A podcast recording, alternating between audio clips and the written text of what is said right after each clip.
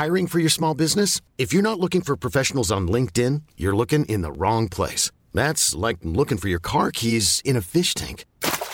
LinkedIn helps you hire professionals you can't find anywhere else, even those who aren't actively searching for a new job but might be open to the perfect role. In a given month, over 70% of LinkedIn users don't even visit other leading job sites. So start looking in the right place. With LinkedIn, you can hire professionals like a professional. Post your free job on linkedin.com slash achieve today.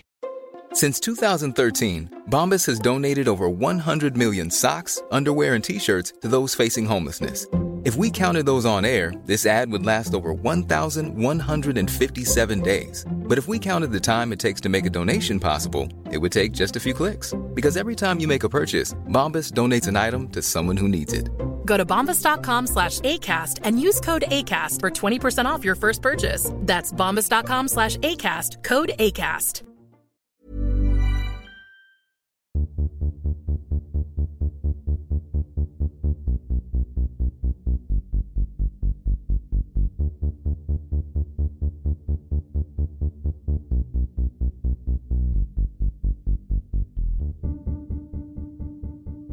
Så de antar att jag är extremt smart eller att jag är grym på matte, så de frågar liksom mattefrågor. Eller till och med ställer frågan ifall vi östasiater faktiskt har små penisar. Och det tycker jag är så sorgligt för att det handlar bara om klick just nu. Alltså på sociala medier, att man vill ha med de här personerna. Eh, man vill ha med Alexander Bard för att han säger dumma saker om metoo-rörelsen. Man vill ha med Jimmy Åkesson för att han pratar skit om invandrare. Alltså, man vill liksom ha den här ja, klicken och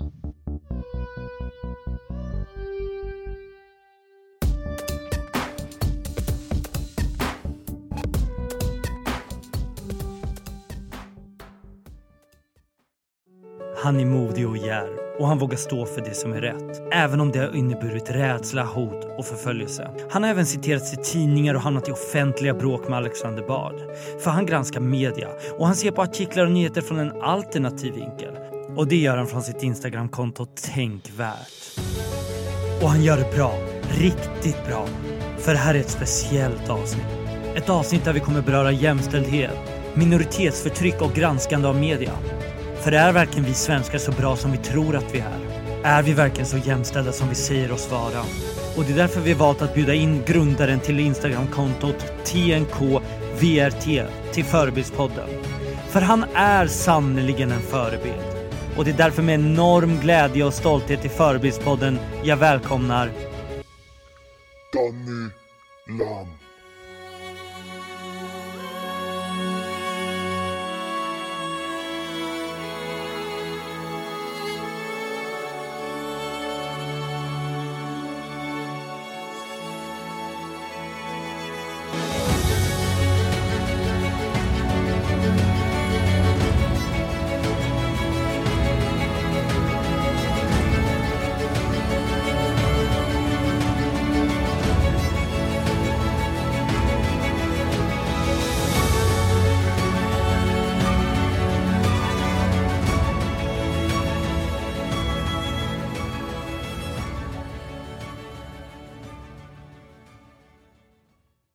Välkomna till Förebildspodden avsnitt 4. Eh, det här är alltså det fjärde i raden och innan vi sätter igång så vill jag bara säga tack till all den fina respons det senaste avsnittet fått och framförallt då det avsnitt med Tony Prins.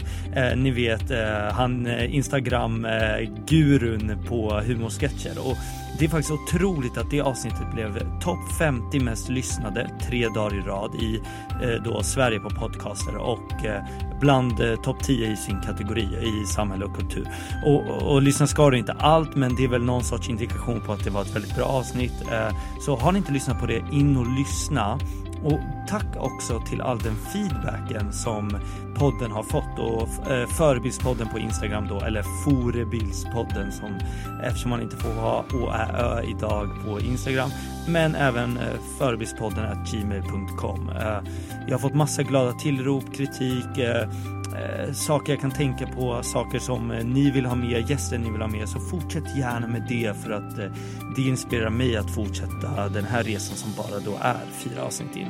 Eh, men låt oss lämna det därhen för att eh, idag har vi en ny gäst med oss och eh, det är ingen mindre än Danny Lam. Och förutom att jag är otroligt glad att ha med Danny Lam så skulle jag gärna vilja att du Danny berättar vem du är.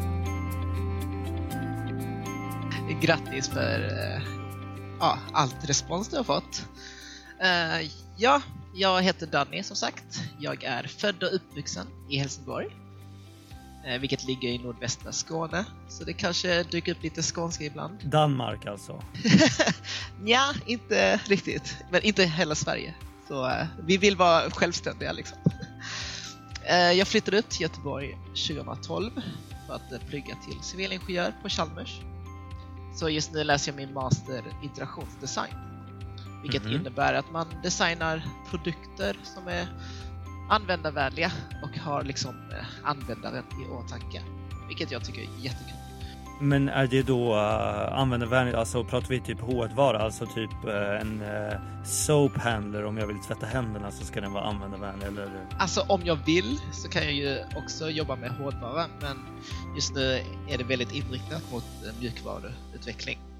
Uh, inte jättemycket programmering utan mer uh, skapa en snygg design till, jag vet inte, Spotify kanske? Gränssnitt helt enkelt.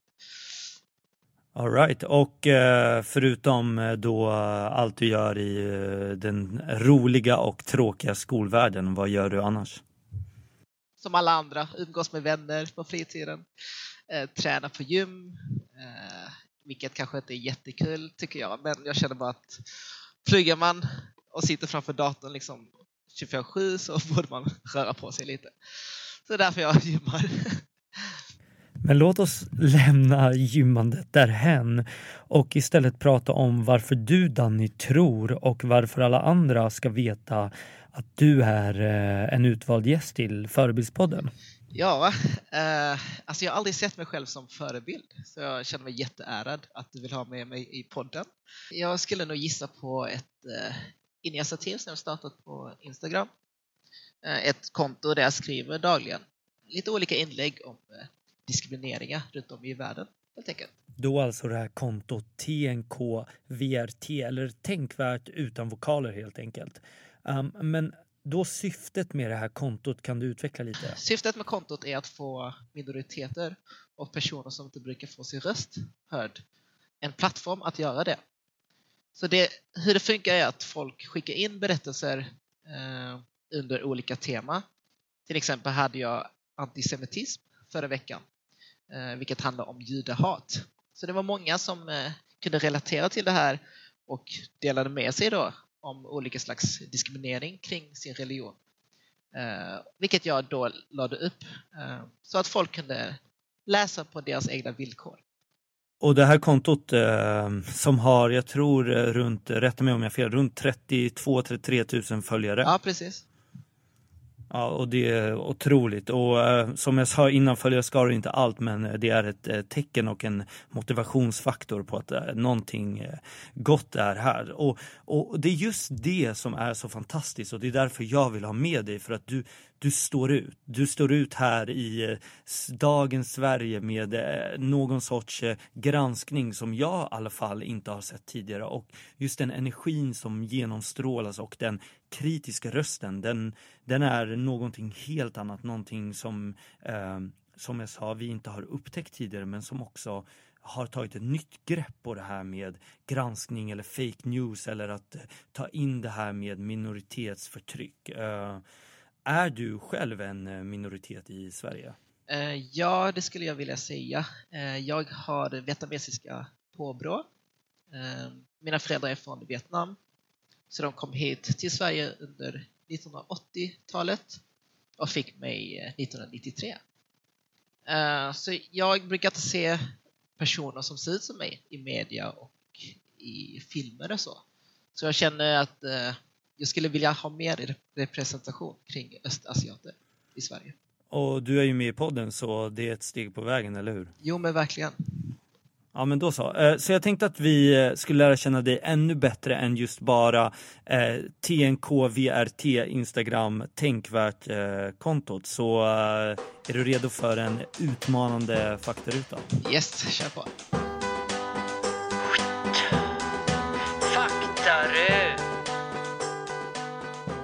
Ålder? Jag är 25. Det här är min titel. Oj. Eh, student. Det här är min förebild. Jag skulle vilja säga George Takei. Vem är George Takei? Eh, han är känd från bland annat Star Trek. Han är väldigt eh, talangfull, han är intelligent och även medveten kring eh, ja, olika jämlikhetsfrågor. Så han är en skådis med eh, mer än bara skådis i hjärnan. Ja, precis, men även att han är eh, en östasiatisk man, vilket jag eh, tycker är jätteviktigt. Mest för att jag ska känna- känna representation. Det här är hemma för mig. Äta falafel i Malmö. Är det något specifikt ställe? För det där lät väldigt, väldigt specifikt. Ja, alltså Malmö har nog de godaste falafeln i Sverige faktiskt. Och det saknar jag nu när jag bor i Göteborg. Så, så det finns inget eh, bra falafelställe i Göteborg just nu? Nej, all falafel i Göteborg är väldigt torra.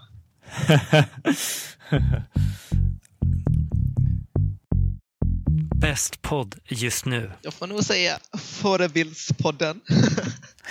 Har du och Tony då pratat ihop er att ni ska svara samma sak på denna fråga? Precis. Ja men det låter bra, tack. Jag tackar och tar emot. Och, eh, vi, vi jobbar hårt för att eh, få tredje gästen i rad att säga det till och med. Så... Den största missuppfattningen om mig är? Jag skulle nog säga alla stereotyper som folk har om östasiatiska män. Eh, Och det är någonting som jag är väldigt trött på.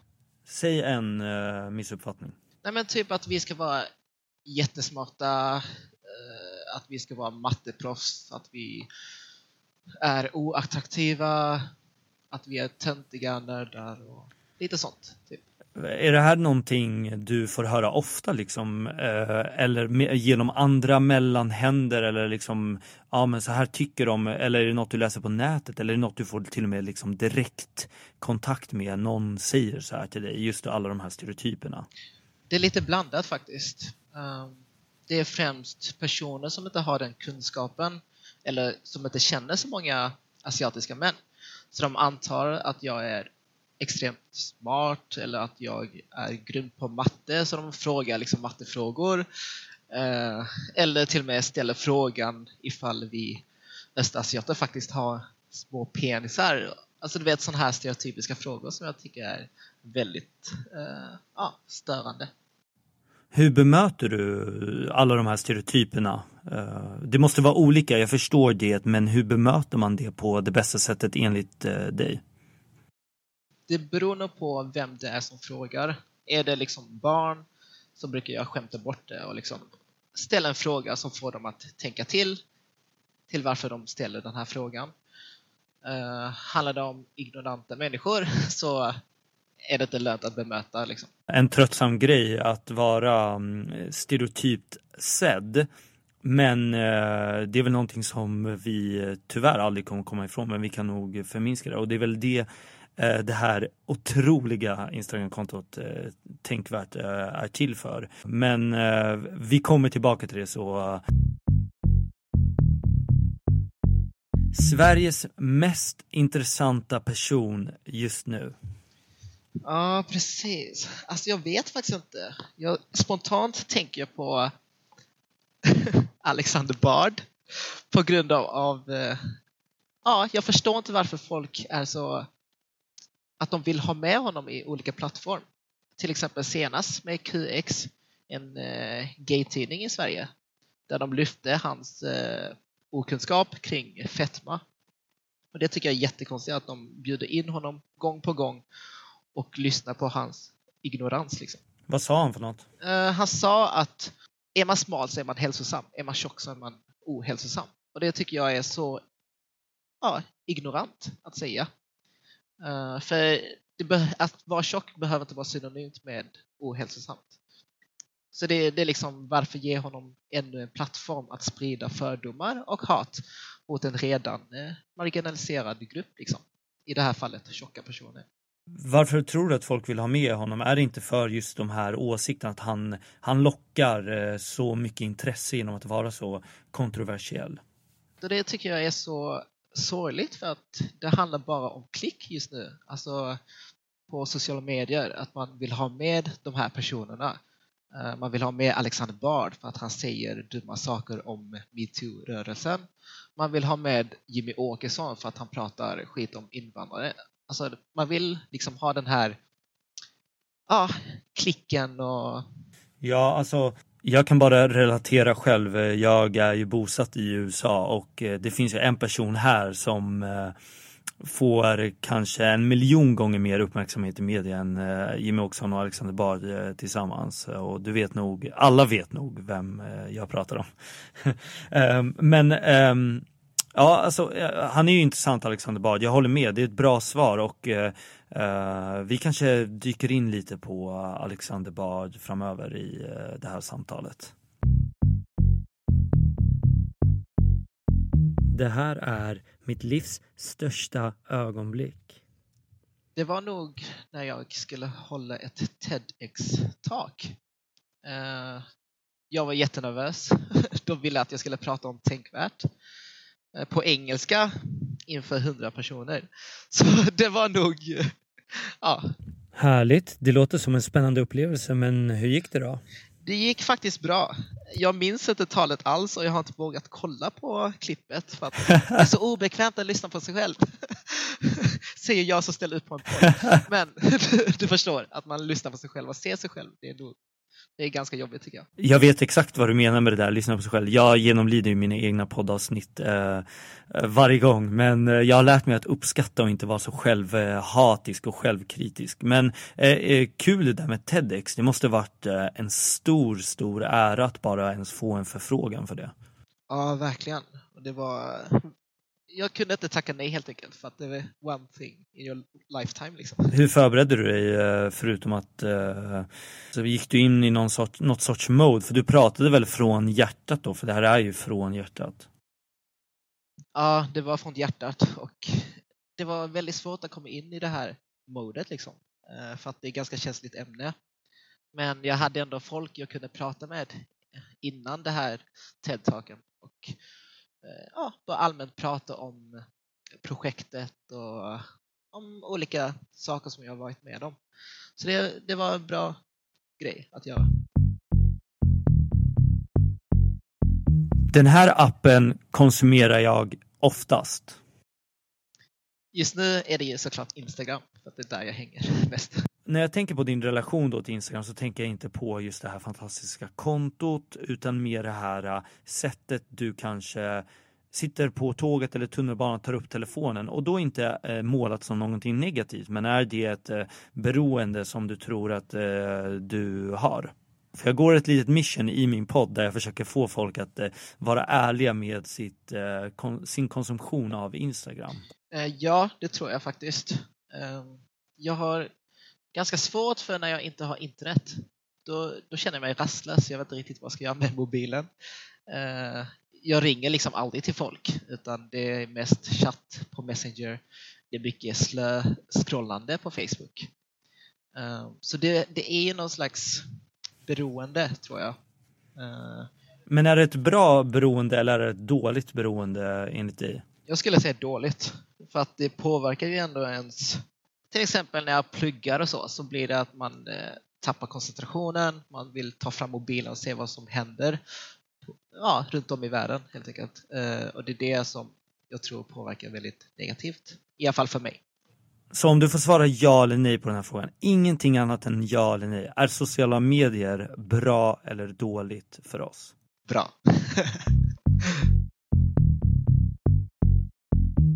Det här spenderar jag alldeles för mycket pengar på. Skräpmat. jag är jättelat när det handlar om att laga mat. Så jag köper bara massa ja, pizzor och... Torra falafel? Nej, faktiskt inte. Inte i Göteborg. då är det, då är det pizza som gäller. Kan du tipsa oss på en serie, dokumentär eller film som vi borde se, som ligger dig varmt om hjärtat? Alltså jag älskar Netflix. Jag älskar deras Netflix originals. Så jag skulle nog rekommendera Stranger Things faktiskt. Den har en väldigt fin 80-talskänsla. Och eh, ja, det har fokus på barn också, vilket jag tycker är väldigt spännande. Det här bingar jag på utan stopp och utan dåligt samvete. Vinägerchips. jag vet att eh, vinägerchips är någonting folk antingen hatar eller älskar. Jag älskar vinägerchips. Fan vad nice. Då har vi något gemensamt. Eh, här i USA så finns det något brand och vi är inte sponsrade av dem men det finns något brand som eh, eh, helt ärligt så kommer jag inte ens ihåg brand så det var bra men de gör otroliga vinägerchips. Min eh, flickvän eh, hatar vinägerchips så det blir inte så ofta vi kör dem så vi får köra någon mittemellan variant. Det här har jag hatkärlek till. Alltså mainstream pop du vet musik som går på radio. Uh, folk brukar säga att de hatar sån musik men jag, uh, jag tycker faktiskt sånt är helt okej. Okay. Mm, så du, du, lyssnar i smyg då eller du sätter på din hatkärlek Spotify-lista när andra inte hör men när du sitter i bilen och ska styra musik då kör du din kulturella musik? Jo men exakt, det är lite så. När, när jag är med andra så ska jag alltid spela upp, ja men här har vi liksom hiphop, här har vi rockmusik. Men när jag är själv då blir det liksom det här radiomusiken som man kan sjunga till. Det blir liksom... Det värsta jag vet är? Oj, eh, det finns nog mycket men jag skulle nog säga typ eh, buss som åker tidigare än vad det står på Västtrafik-appen. Det stör mig jättemycket på, för jag orkar inte springa på morgonen. Liksom. uh, och på tal om mor morgnar så hatar jag att vakna tidigt. Uh, jag är nattugla, så jag är gärna uppe sent på natten liksom, och pluggar eller vad man nu gör. Ja, alltså jag kan eh, intyga det för att eh, jag är ju sex timmar bakåt från vad du är och eh, jag var redo att göra mig för kvällen när vi eh, hade vårt senaste samtal, eh, vilket var mitt i natten för dig. Så då tänkte jag shit alltså, han, han lever på nätterna. Oavsett möjligheter, levande eller död, den här personen skulle jag vilja ta ett par glas med in på småtimmarna. Jag skulle nog säga Ellen DeGeneres. Eh, hon som håller i den här eh, showen med samma namn. Jag tycker hon är jätterolig. Eh, hon är en varmhjärtad person och hon är även väldigt medveten om olika slags problem runt om i världen. Så det hade varit nice att ta lite glas vin med henne.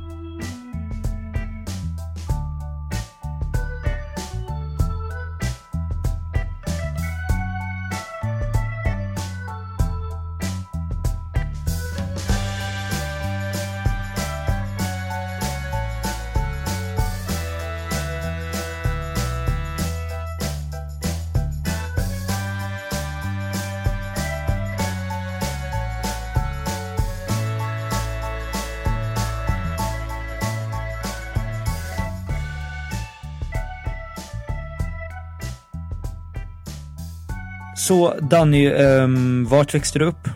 Uh, jag växte upp i nordvästra Skåne, i en stad som heter Helsingborg. Med familj då, eller? Jag är det tredje barnet i familjen. Um, jag har som sagt tre, uh, två äldre systrar och en lillebror. Är dina föräldrar uh, ursprungligen från Sverige? Mina båda föräldrar är från Vietnam faktiskt. Så de var, det var ju mitt under Eh, Vietnamkriget, eller slutet av Vietnamkriget, som eh, deras farföräldrar och så eh, började fly från landet. Så mina föräldrar kom till Sverige under 1980-talet och träffade varandra här i Sverige.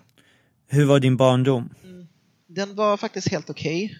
Okay. Jag är uppväxt i en liten eller by eller stad eller vad man ska säga som heter Ödåkra jag var de enda asiaterna helt enkelt i hela Ödåkra. Så det var lite, det kändes ja, lite ensamt för att man inte hade andra som man kunde relatera till. Vilken dragkraft var störst då? då den här dragkraften att vara svensk eller var du stolt över ditt eh, vietnamesiska ursprung?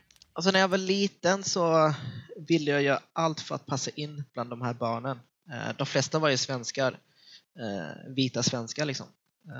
Så jag försökte passa in, försökte prata så korrekt svenska som möjligt. Varje gång mina föräldrar ringde mig så pratade jag inte på vietnamesiska utan jag försökte prata svenska så att de andra barnen inte skulle ställa massa frågor sen.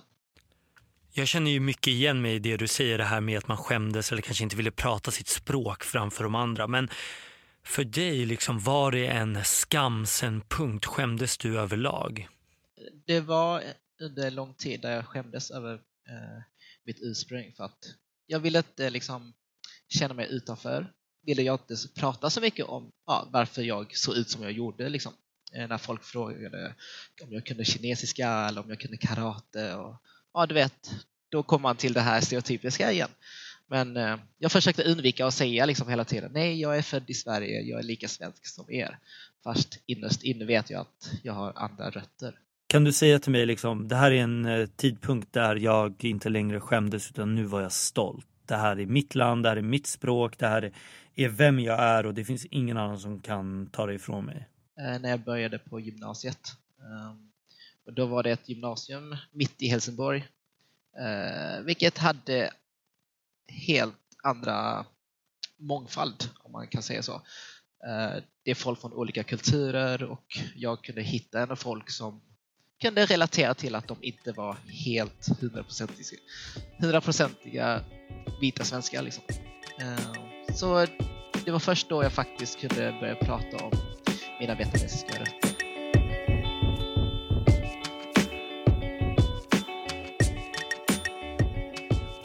Och under din uppväxt då, eh, pre-gymnasiet eller under gymnasiet, eh, just den här tiden där man är lite vilsen i sitt liv. Eh, stöter du på mycket, förutom den här osynliga stereotypiska rasismen utan mer den här direkta rasismen. Var det ett eh, återkommande problem i din uppväxt? Ja, tror faktiskt inte det. Inte vad jag minns i alla fall. Det kan också ha varit så att jag har förträngt de här minnena ganska mycket för att jag har haft en barndom där jag försökt ignorera min bakgrund. Liksom. Så jag har försökt se allt, alla konstiga kommentarer mot mig som en slags vanliga kommentarer som alla andra får. Men är det så att vi eh, icke-svenskar, eftersom jag också är icke-svensk, målar upp en värre bild när vi växer upp eh, eller när vi blir lite äldre tonåringar än vad det verkligen är? det är ju så mycket annat som händer hela tiden. Alltså det här att hitta sig själv och så. Och sen tänka att få in också identitet i det här. Eh, det blir ju liksom ännu ett lager av osäkerhet och tankar på nätterna. Liksom. Så berätta om gymnasiet då. Du säger att du hittade din identitet eller i alla fall lärde dig att acceptera ditt ursprung. Uh, stärktes det då under gymnasiet för att du identifierade dig med andra östasiater eller var det mer bara att folk blev mer öppna, medvetna, du blev mer trygg i dig själv? Både och faktiskt. Jag började hitta andra östasiater som jag började umgås med. Vi pratade ibland på vietnamesiska för att vi tyckte det var kul att faktiskt äntligen kan använda språket till något annat än bara med sina föräldrar. Um, så det gav mig någon slags uh, gemenskap, eller någon känsla för gemenskap, uh, vilket jag tyckte var en annorlunda känsla just då. Uh, det gav mig i alla fall en trygg känsla. Jag är glad över att du har tagit upp det här för jag har tänkt mycket på det här med grupperingar och att röra sig mot sin etiska härkomst eller sin grupp då som att vietnameser rör sig mot de vietnameserna eller syrier mot syrier. Men vad tycker du egentligen om just grupperingen och din erfarenhet av det du fick erfara när du hittade igenkänningspunkterna?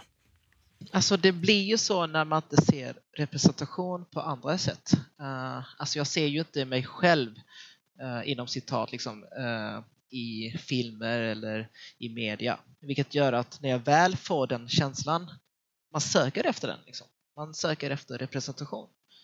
Det gör jag i alla fall. Och när jag ser andra som också är östasiater så blir det liksom att jag blir intresserad, jag vill lära känna den här personen, jag vill prata om saker som vi har varit med om. Hitta någon gemensam eh, grund helt enkelt. Det är ju ditt personliga intryck av det och om du kollar på den stora hela och den mångfald som finns idag, är det bra eller dåligt att vi alla rör oss mot våra kulturella igenkänningspunkter, att det blir just den här äh, grupper mot grupper på grund av ursprung? Ja, det är väldigt svårt faktiskt. Men jag skulle säga att jag vill ju se olika grupper umgås med varandra. Det är ju självklart mycket bättre för att då kan vi dela med oss av varandras eh, erfarenheter och eh, historia. Liksom. Men samtidigt kan jag ändå förstå att folk vill känna den här eh, trygga känslan att ha samma eller liknande identitet. För att vi som inte är vita, vi får ju inte den här känslan allt för ofta.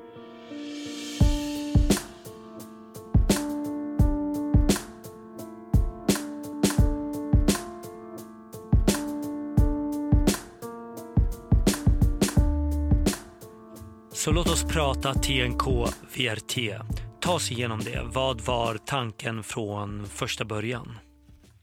Ja, i början så startades Tänkvärt som någon slags liten arbetsgrupp eh, där vi ville skapa en eh, fysisk bok där vi samlade olika berättelser om rasism runt om i Sverige. Så vi var ungefär tio personer eh, som drev det här projektet. Vi började samla in berättelser, vi började samla in illustrationer och personer som ville ställa upp till att ja, rita någonting till de här, för att komplettera de här berättelserna. Vad var syftet med eh, Tänkvärt? Ja, men syftet med boken eh, som vi började med var för att sprida kunskap om rasism på våra egna villkor. Eh, vi vill att man ska kunna köpa den här boken och ge till en person som kanske inte är så insatt i just de här frågorna så att de kan läsa om berättelserna i lugn och ro och få en egen uppfattning om hur det ser ut i Sverige just nu. Blev det någon bok? Nej, tyvärr. Det var för mycket arbete. Um, så det har legat på is ett långt tag nu. Um, vill du göra en bok? Ja, det vill jag faktiskt. Och vi har ju all material redo. Liksom. Det enda vi behöver göra är att faktiskt hitta ett bokförlag och eh, designa själva boken. Så en stor shout-out till bokförläggare, författare, folk med kontakter som kan sätta Danny Lams briljanta idé i tryck. Äh, vet du vad Danny, jag ska gå på ett mission för att få den här boken eh, tillgjord. Men eh, under vilket år eh, jobbade ni med boken? Uh, 2016. Uh, det var det året som vi faktiskt Hiring for your small business? If you're not looking for professionals on LinkedIn, you're looking in the wrong place. That's like looking for your car keys in a fish tank. LinkedIn helps you hire professionals you can't find anywhere else, even those who aren't actively searching for a new job but might be open to the perfect role. In a given month, over 70% of LinkedIn users don't even visit other leading job sites. So start looking in the right place. With LinkedIn, you can hire professionals like a professional. Post your free job on linkedin.com slash achieve today. Hey, it's Ryan Reynolds, and I'm here with Keith, co-star of my upcoming film, If, only in theaters May 17th. Do you want to tell people the big news? All right, I'll do it. Sign up now and you'll get unlimited for $15 a month in six months of Paramount Plus Essential Plan on us. Mintmobile.com slash switch. Upfront payment of $45 equivalent to $15 per month. Unlimited over 40 gigabytes per month. Face lower speeds. Videos at 480p. Active Mint customers by 531.24 get six months of Paramount Plus Essential Plan. Auto renews after six months. Offer ends May 31st, 2024. Separate Paramount Plus registration required. Terms and conditions apply if rated PG. Many of us have those stubborn pounds that seem impossible to lose, no matter how good we eat or how hard we work out. My solution is PlushCare. PlushCare is a leading telehealth provider with doctors who are there for you day and night to partner with you in your weight loss journey. They can prescribe FDA-approved weight loss medications like Wagovi and Zepbound for those who qualify. Plus, they accept most insurance plans. To get started, visit plushcare.com slash weight loss. That's plushcare.com slash weight loss. jobbade med den här boken.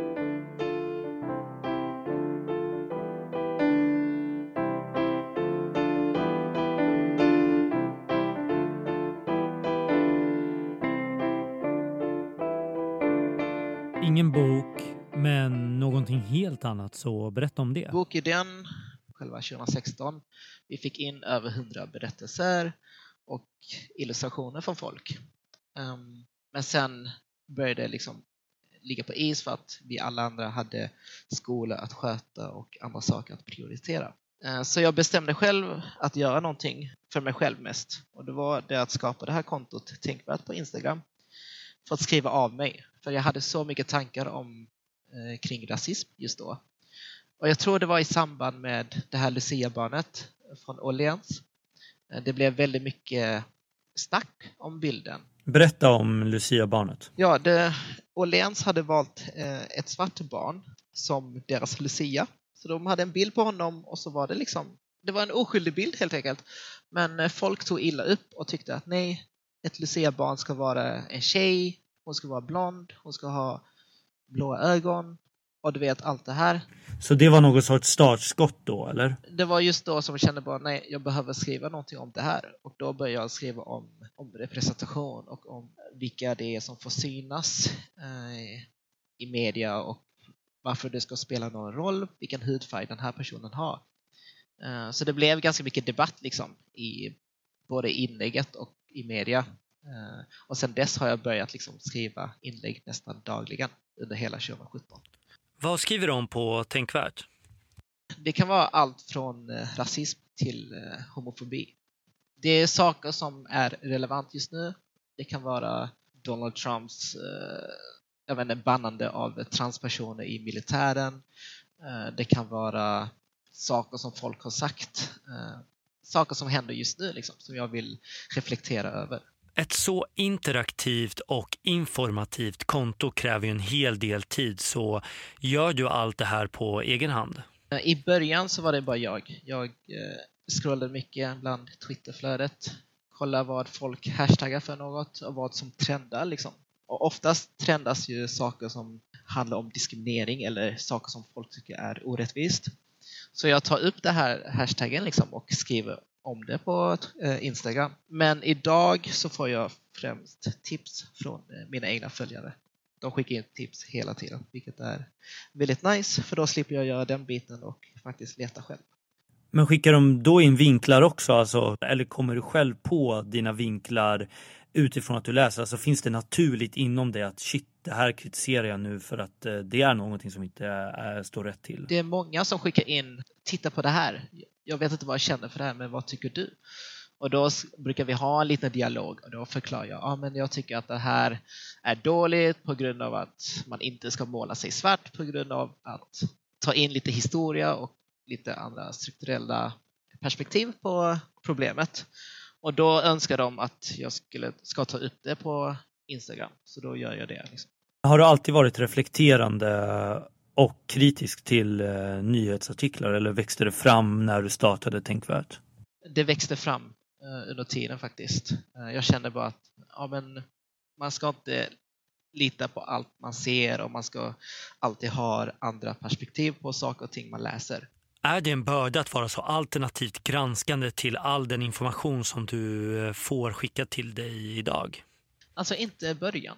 Inte början när jag hade liksom några få tusen följare. Men nu efter det har gått mer än ett år och jag har 32 000 följare tror jag.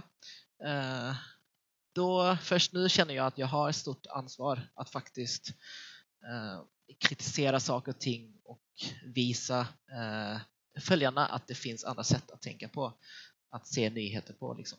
Tröttnar du inte på att vara så granskande hela tiden? Vill du inte bara läsa nyheter och känna ah okej, okay, det suger men eh, det här är bara vad det är? Det, det, önskar jag hela tiden att jag kunde göra.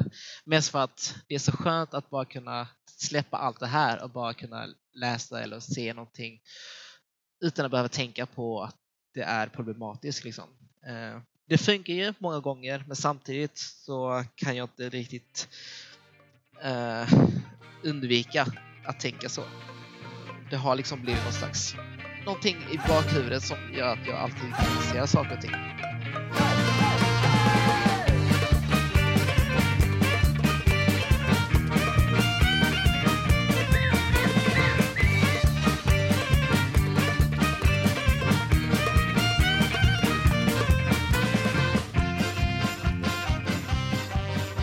Är folks reaktion alltid positiv till allt du granskar eller får du också hat eller provokationer från folk som inte håller med?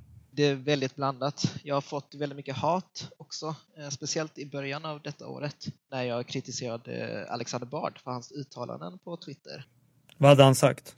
Alexander Bard hade sagt till exempel äh, metoo-rörelsen är dåligt, att kvinnor inte går att lita på längre, de kommer att ljuga i slutändan. Så litat på de här berättelserna som delas under metoo. Han har bland annat sagt n-ordet live eh, på livesändning och tyckte att det var helt okej okay för att folk säger bög till honom. Liksom. Så han, han jämför väldigt eh, två olika förtryck med varandra, vilket inte riktigt funkar. På grund av dessa uttalanden så skapar jag liksom en eh, namninsamling för att visa att allt det här har han sagt. eh, och varför fortsätter vi ha med honom i olika plattformar? Varför fortsätter vi bjuda in honom eh, på intervjuer och låta honom berätta fritt om eh, fetma eller om, om n-ordet, saker som han inte har någonting koll på? Och gjorde den här namninsamlingen, men då blev det väldigt mycket drev mot mig. Folk som började skriva att jag är emot yttrandefrihet, att jag är en fascist. Ja, jag vet inte, massa dåliga saker om mig helt enkelt. Och hur kändes det? Det kändes ju väldigt jobbigt just då, för att eh, jag kände inte att jag hade gjort något fel. Jag länkade allting till hans Twitter, liksom. Eh, till saker som han skrev ganska tydligt ut att Beatrice Ask är en hora. Fick all den här uppståndelsen dig att utstå hot, förföljelse, rädsla? Var din egna säkerhet i fara under all denna uppståndelse? Jag stannade hemma de, de dagarna som det här pågick. Liksom. Eh, det var folk som skrev ut min adress på Twitter.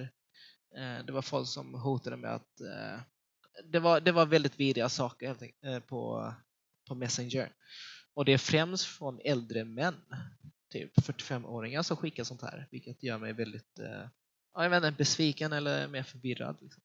Får allt detta hat dig att eh, då backa undan? Alltså blir du rädd att fortsätta med det här granskandet på grund av just den här effekten av negativitet du fick av eh, Alexander Bard-förtrycket? Jag eh, loggade ut från Tänkvärt en vecka faktiskt. Eh, loggade ut från alla sociala medier, gjorde dem privata Uh, försöka undvika det som skrevs om mig på nätet. Liksom. Men samtidigt fick jag väldigt mycket kärlek från alla mina följare. De skickade en massa eh, kärleksförklaringar, typ, eller kärleksbombade mig på uh, Messenger, vilket gjorde mig jätteglad. För det kändes som att jag inte var ensam om detta. Det var ju trots allt 15 000 personer som skrev under den här namninsamlingen och utmanade uppmanade liksom TV4 att faktiskt ta ställning och inte ständigt bjuda in honom i olika plattformar. Vad gjorde TV4 åt det här? Eh, de skrev en förklaring att eh, yttrandefrihet går före och att eh, Alexander Bard kan fortfarande vara talangjury utan att... De tog honom i försvarsställning helt enkelt? Ja, precis. TV4 menade att Alexander Bards saker som han sagt på Twitter inte påverkade hans eh, talang, idol, eh, ja, jury liksom. Har du någonsin försökt eh, kommunicera direkt med Alexander Bard och fått tag på honom? Uh, ja, det var ju via hans egna Twitter. Han uh, skrev faktiskt ut hela mitt namn, att uh, jag är en idiot och patetisk och allt möjligt. Jag utmanade honom att prata live med en person som jag just då hade ett litet ja, vad ska man säga, samarbete med. Amanda Oxell heter hon. Eh, och hon var jag känner Amanda Oxell väldigt eh, bra och okay. eh, hon är en eh, väldigt duktig tjej, otroligt granskande, eh, ja. precis som dig. Så en stor shout-out till Amanda Oxell från Simon. Ja men precis, Amanda Oxell eh, hjälpte mig väldigt mycket med den här namninsamlingen för att hon har också länge drivit den här frågan om varför Alexander Bard alltid hela tiden får synas. Så vi tillsammans uppmanade Alexander Bard att träffa oss, eller träffa Amanda i alla fall, på livesändning och prata om de här uttalanden som han gjort på Twitter. Men ja, det, det, det hände liksom inte. Alexander Bard är nog ingen som någonsin kommer komma till Förebildspodden i alla fall. Det, det känns bra för mig. Det är ett uh, stort löfte. Uh, så uh, ingen Alexander Bard här ni som hoppas få med honom. Eller, låt mig säga så här. Skulle jag få tag på Alexander Bard och ta med honom så skulle det nästan kunna vara bättre. för då kan jag faktiskt få ställa de här frågorna. Skillnaden då är dock att vi gör det som en anti-förebildspodd. Ja, precis. Så du kan vara lugn där. Ta det bara lugnt. Jag är på din sida. Och där sätter vi punkt för Alexander Bard och hans medverkan i Förebildspodden i alla fall att prata om honom. Så jag tänkte att vi går tillbaka till ditt Instagramkonto då TNKVRT och eh, då pratar om de miljontals vinklar och de tusentals nyheter som finns. För de tar ju inte slut. Det finns ändlösa problem idag i världen och i Sverige. Så jag tänkte kolla med dig vad du tycker är det viktigaste att belysa för ert konto just nu tror skillnaden med detta kontot och andra konton som skriver alternativ fakta eller vad man ska säga är mest för att de här skrivs med egna erfarenheter. Eh, till exempel ja, om det handlar om rasism eller liknande, då kan ändå vi som är icke-vita kan prata om det, berätta det från vårt perspektiv. Eh, istället för att det brukar alltid vara liksom de som inte har tolkningsföreträde, det är de som tar plats och pratar om det. Många av dessa följare har olika bakgrund, de har olika identitet, de har olika sexualitet och liknande som jag kan faktiskt dra nytta av. Eh, jag kan liksom ställa en fråga, okej, okay, här ersätter Sverige tvångssteriliserade transpersoner med pengar, vad tycker ni om det? Och då delar med sig transpersoner om att ah, alltså inga pengar i hela världen kan ersätta tvångssterilisering. Liksom. Eh, och detta ger ju ett perspektiv från eh, transpersonerna själva istället för att det ska vara cis-personer som sitter och diskuterar. Vad är då enligt dig det största problemet i Sverige idag? Jag skulle nog säga att det inte är så mycket alltså personer med olika bakgrund som får komma till tals. Det är det jag skulle vilja se mer utav. Att det inte bara är den här typiska vita heterosexuella mannen som får komma till tals och prata om saker som den personen inte har någon, alltså någon erfarenhet kring. Pratar vi då om eh, media, tv, poddar, radio, tidningar, journalister, fotbollstränare, alla de här offentliga yrkena eller pratar vi också om det vanliga vardagliga samhället? Personer med makt, alltså främst inom politiken. Eh, det pratas väldigt mycket om andra grupper människor men att de inte bjuder in de här människorna och låter dem komma till tals. Och det är det som jag ser är ett eh, stort problem just nu. Uh, inte bara i Sverige men även till exempel i USA. Får du mer genomslagskraft för att du är man? Jag tror faktiskt det. Uh, vi män har ju lättare att lyssna på andra män. Men det är också det som jag försöker utnyttja, mitt privilegium som man att eh, nå ut till de här männen. Många män som liksom inte bryr sig om jämlikhetsfrågor för att det inte påverkar dem. Men när jag som man kan nå ut till de här personerna och få dem att faktiskt följa tänkvärt och engagera sig. Jag har ändå lyckats utnyttja mitt privilegium.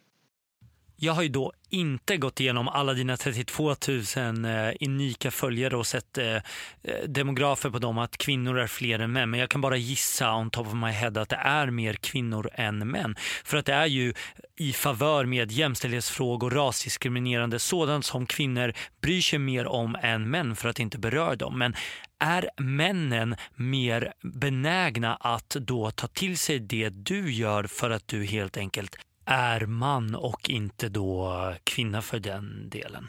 Tyvärr så är det främst kvinnor som följer Tänkvärt. Eh, och det är väl för att kvinnor kan relatera mycket mer till förtryck och diskriminering i samhället eh, än vad män gör. Men jag försöker ändå få dessa männen att eh, förstå att vi alla gynnas av jämställdhet. Jag försöker ha, ha en vecka där olika män delar med sig om psykisk ohälsa, olika roller man har som man, eh, maskulinitet och machonormen. Liksom. Genom sådana temaveckor så har det kommit in andra män som skriver till mig och säger att de aldrig tänkt att de männen också gynnas av eh, feminism och jämställdhet. Men är machokulturen ett problem? jag skulle se machokulturen som ett av de största problemen faktiskt vi har i det här samhället. Speciellt för oss män. Vi får inte liksom visa känslor, vi, vi använder våld istället för att prata om hur vi mår. Det är mycket av sånt här som gör att det skapar en norm som visar att vi ska vara en man och inte visa en sårbarhet. Och sånt här gör ju att det skadar också kvinnor och icke-binära.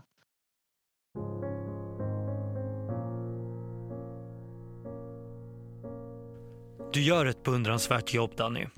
Och det är inte alla som gör det och därför tänkte jag bara kolla med dig angående nyheter och nyhetsartiklar. Hur funkar det med granskningen från dem?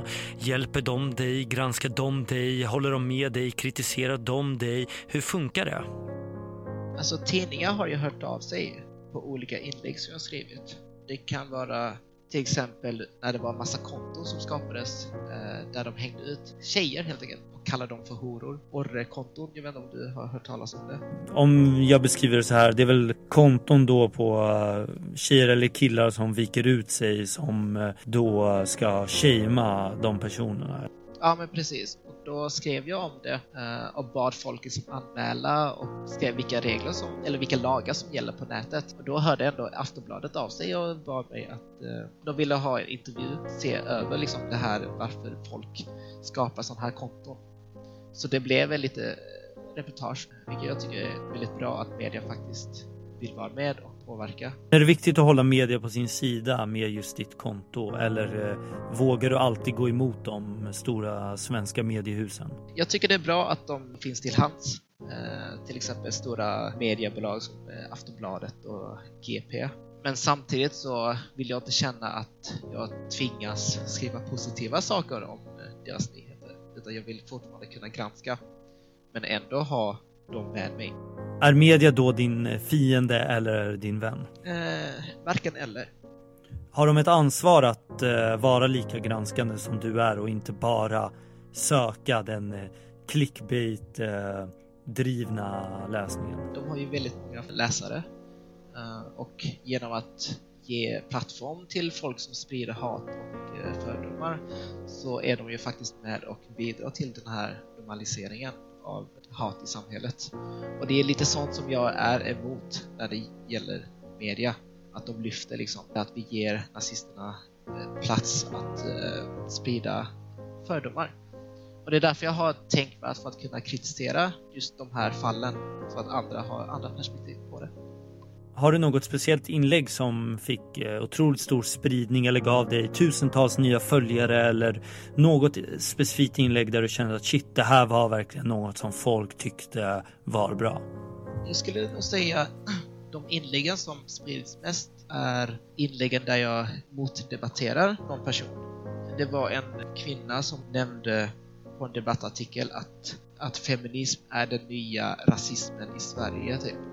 Och där hade hon massa olika poäng där hon jämförde rasism med eh, feminismen. Bröt jag ner den här artikeln i små delar och förklarade varför hon är väldigt ignorant i sina eh, argument. Och då blev det väldigt stor spridning för att eh, det gav folk lite ett annat perspektiv. Är det ämnat för något större eller kommer det bara att fortsätta med eh, Instagram-granskande inlägg?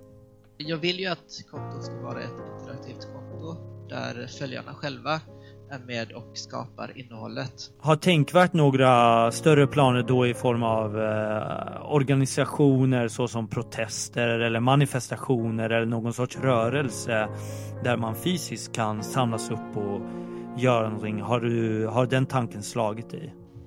Det har varit olika saker som jag har haft samarbete med, till exempel Make Equal, som är en stiftelse för jämlikhet. Anordnade jag några andra göteborgare en eh, skomanifestation i eh, Slottsskogen här i Göteborg.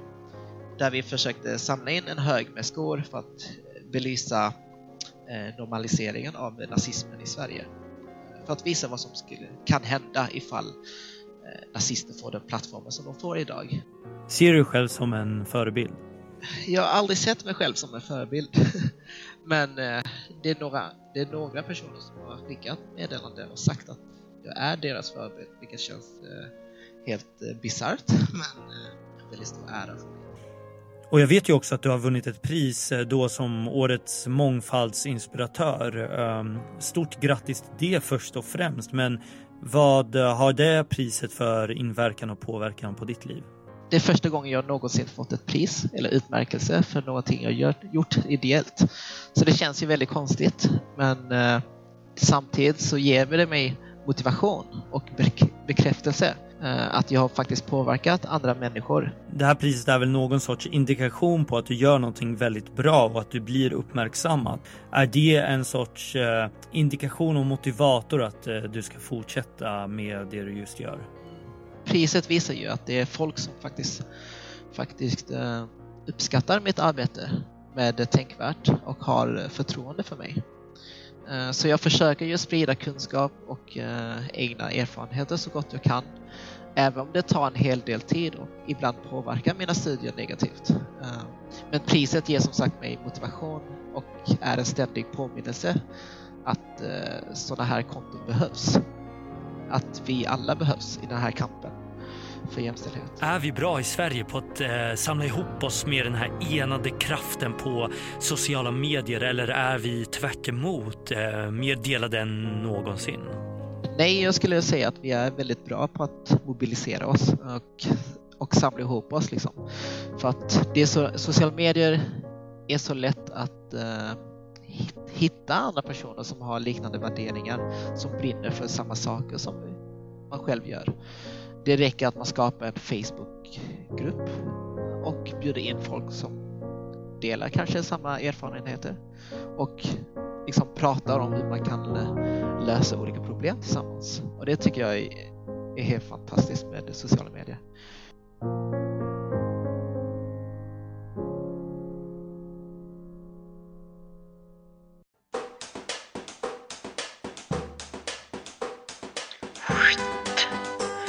Psyktest!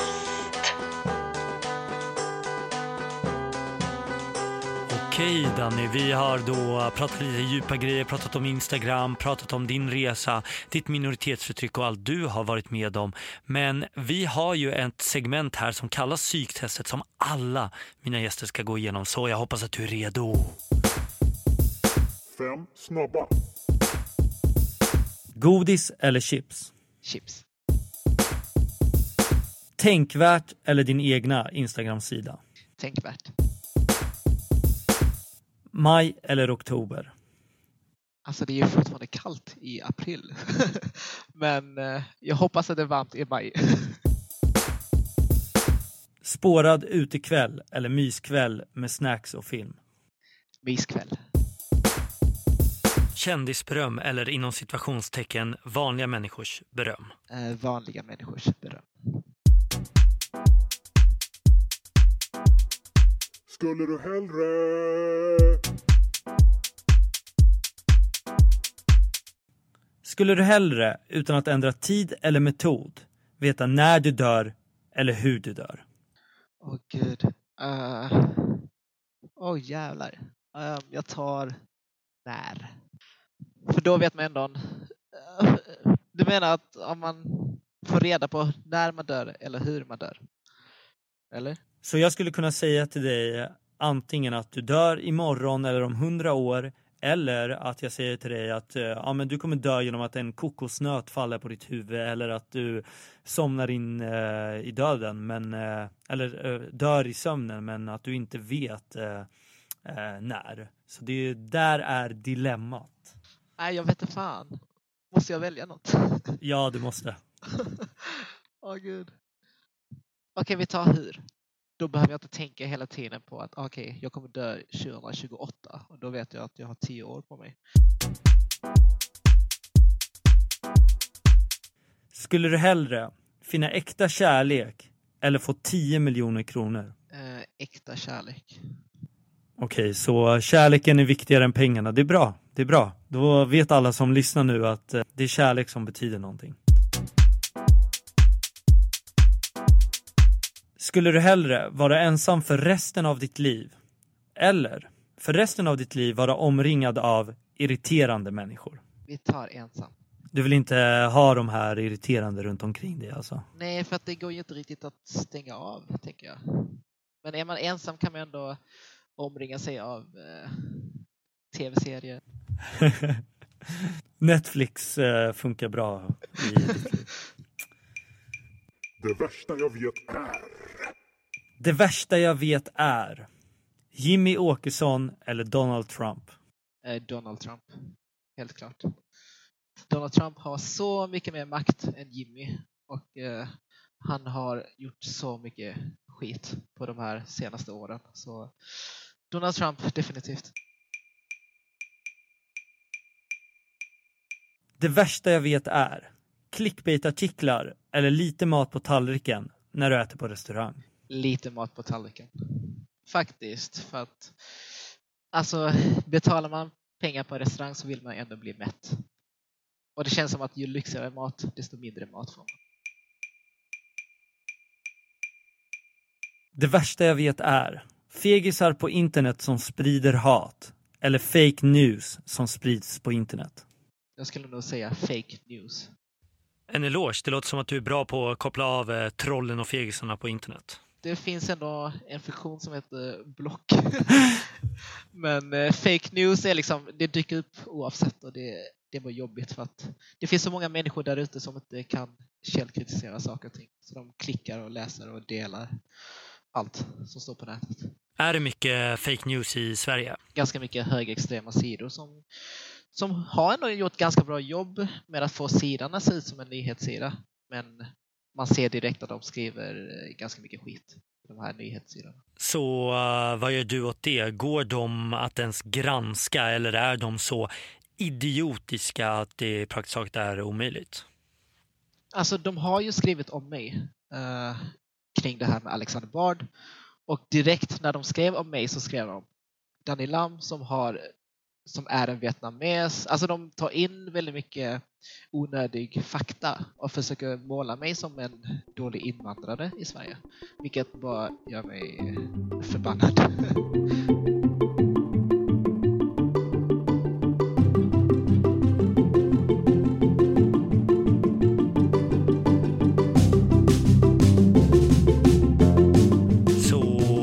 är planerna i Danny Lams liv framöver? Jag ska bara ta examen först.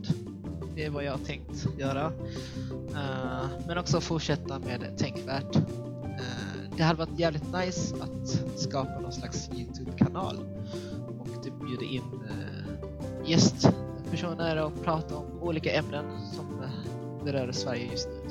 Men vad väntar du på? Det är bara att köra. Det, det handlar mest om tidsbrist tror jag, tror jag faktiskt.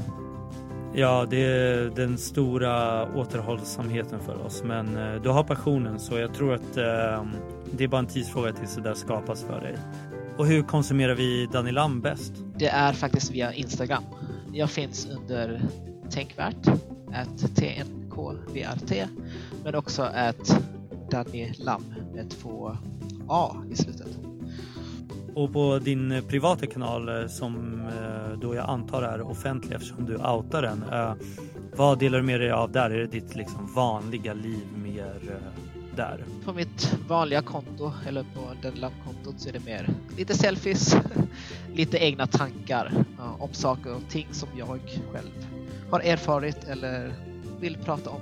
Vem tycker du jag ska intervjua härnäst i min podcast? Jag skulle rekommendera en tjej, en svensk youtuber som heter Pim. Hon är mer känd som Pimpina Mountain. Eh, jag tycker hon är, hon är jätterolig. Hon är en underbar person, smart och tar även upp ibland orättvisor i sin eh, story på Instagram. Eh, hon var även med i Årets Talang där hon dansade med fyra andra tjejer i gruppen Absorb. Så hon hade varit jävligt nice ifall du kunde få tag på. Då ser vi till att komma i kontakt med Pim och förhoppningsvis genom dig kan vi få med henne att gästa Förebildspodden för hon låter verkligen intressant. Ja. Stort tack för din medverkan Danny. Tack själv Simon. Danny Lam säger jag bara. Wow, vilken kille. Jag inledde avsnittet med att kalla Danny modig och djärv. Men nu tänker jag faktiskt lägga till ytterligare ett attribut, nämligen hängiven. För det är precis det han är. alltså hängiven. För han är hängiven till att granska och förse oss svenskar med information som dagens media inte förmår att förse oss med. Och det sjukaste av allt är ju att han gör det här på sin fritid. Bara det om något förtjänar ju en eloge. Men podden rullar vidare så uh, Följ bara med, för fler gäster är på gång. Och följ med på Instagram, för där heter vi ju Förebildspodden. För där kan ni påverka innehållet med både lyssna frågor till gästerna såväl som lite tips på frågor till faktarutan och psyktestet. Har du inte Instagram? Inga problem. För vi finns på förebildspodden.gmail.com för att vi växer. Och jag vet att du vill hänga med. Så jag vill bara avsluta med hej!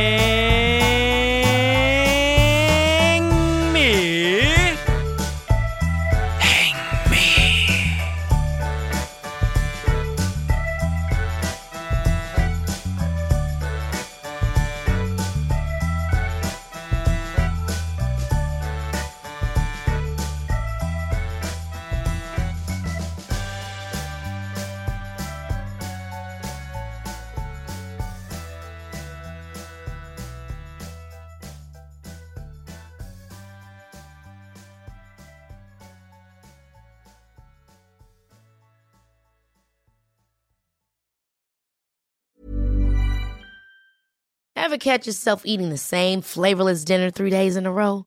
Dreaming of something better? Well, HelloFresh is your guilt-free dream come true, baby. It's me, Kiki Palmer. Let's wake up those taste buds with hot, juicy pecan-crusted chicken or garlic butter shrimp scampi. Mm. Hello Fresh. Stop dreaming of all the delicious possibilities and dig in at HelloFresh.com. Let's get this dinner party started. Even when we're on a budget, we still deserve nice things. Quince is a place to scoop up stunning high-end goods for 50 to 80% less than similar brands. They have buttery soft cashmere sweaters starting at $50, luxurious Italian leather bags, and so much more.